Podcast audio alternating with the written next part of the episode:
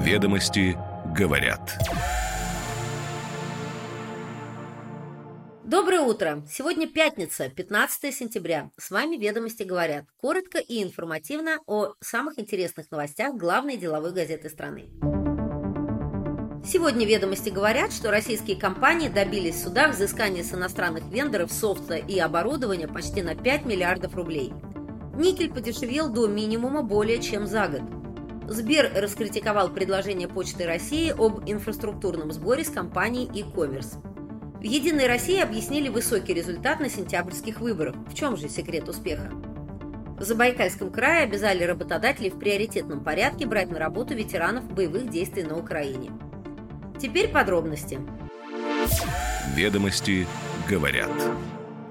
Российские дистрибьюторы и интеграторы, обеспечивающие оптовые поставки софта и железа российским заказчикам, добились взысканий с ушедших из страны иностранных производителей на сумму более 4,7 миллиардов рублей по 43 искам.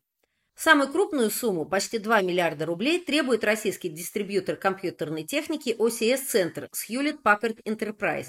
Это российская дочка американского производителя серверов и систем хранения данных. Интегратор Talmer требует с российского юрлица американского производителя компьютерного оборудования Dell 778 миллионов рублей. Решение было принято также не в пользу зарубежного поставщика, но в апелляции стороны заключили мировое соглашение, и первоначальное решение было отменено.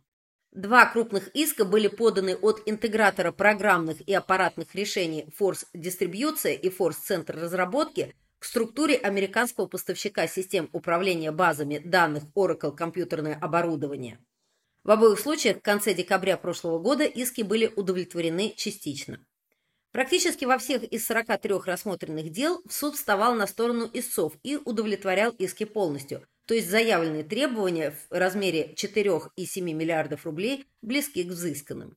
В большинстве случаев судебные иски были связаны с вопросами неоказания услуг, предусмотренных по действующим договорам, или решений, которые были предоплачены, но не поставлены. Существует и тренд на взыскание упущенной выгоды с иностранцев.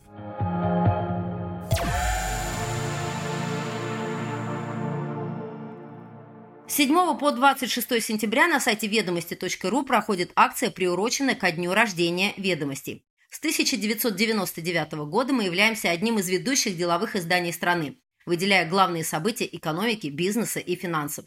Выберите подходящий формат подписки, оформите полный доступ к эксклюзивным материалам издания со скидкой до 37% и будьте более осведомлены, чем ваши партнеры. Подробная информация об акции, организаторе и продавце на сайте ведомости.ру и по ссылке в описании. 16+.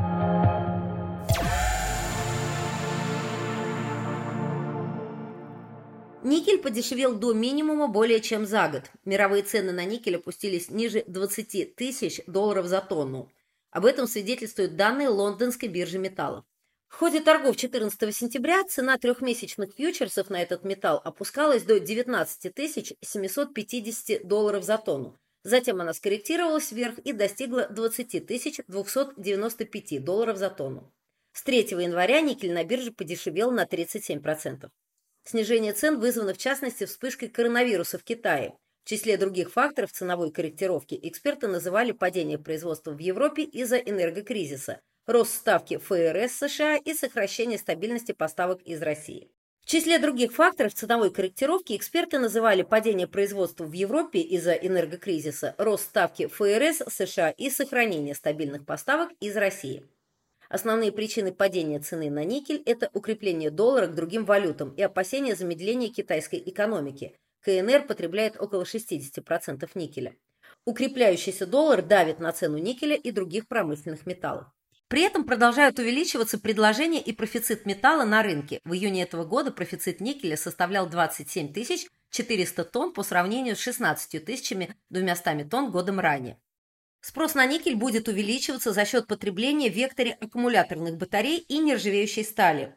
На нержавеющую сталь, по оценкам экспертов, приходится около 65% потребления никеля в мире и еще 15% на электромобили. Акции Нурникеля в последние месяцы росли на ожидание рынка о возобновлении дивидендных выплат. На 18.50 московского времени 14 сентября акции Нурникеля на московской бирже торговались по 16 350 рублей за штуку. С начала мая они подорожали на 15%.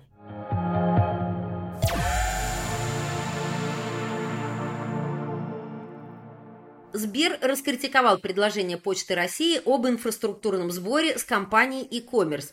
Поддержка социально значимых убыточных объектов почты возможна лишь от ее единственного акционера – Российской Федерации, считают в банке.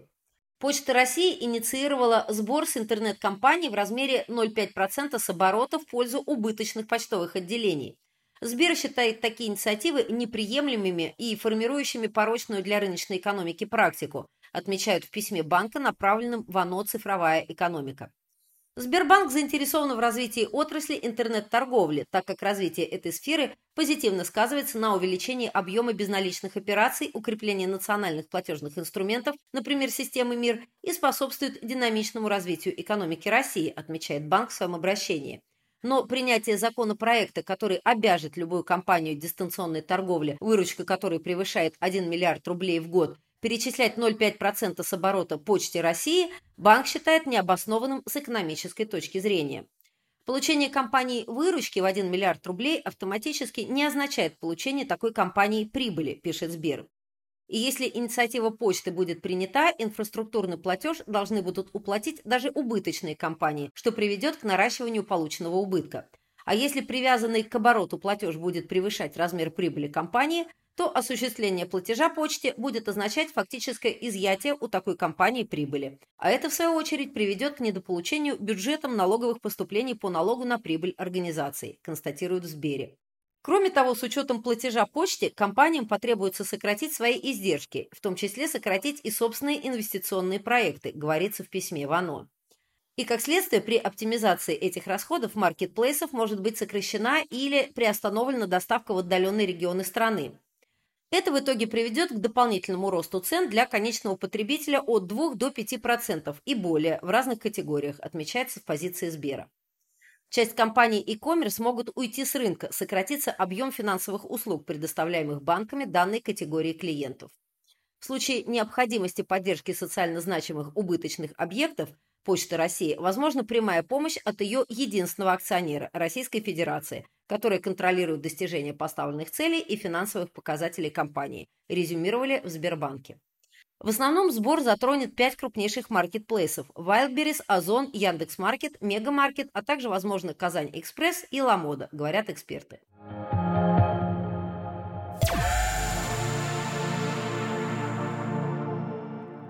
«Единой России» объяснили высокий результат на сентябрьских выборах. У избирателей появился запрос на последовательность действий власти и ее открытость. По данным закрытого аналитического доклада для единороссов по итогам выборов, на результат партии повлияло несколько факторов, среди которых и единение вокруг флага, реализация народной программы единороссов, проведение предварительного отбора и подготовка кандидатов к участию в выборах, реализация волонтерских и гуманитарных миссий, активная работа со сторонниками партии и так далее. Общая явка на прошедших выборах стала самой высокой с 2017 года – 43,5%, отмечается в докладе. Результаты, по мнению авторов доклада, отражают желание людей принимать активное участие в жизни своих регионов, а итоги выборов являются показателем патриотического консенсуса и консолидации общества вокруг власти.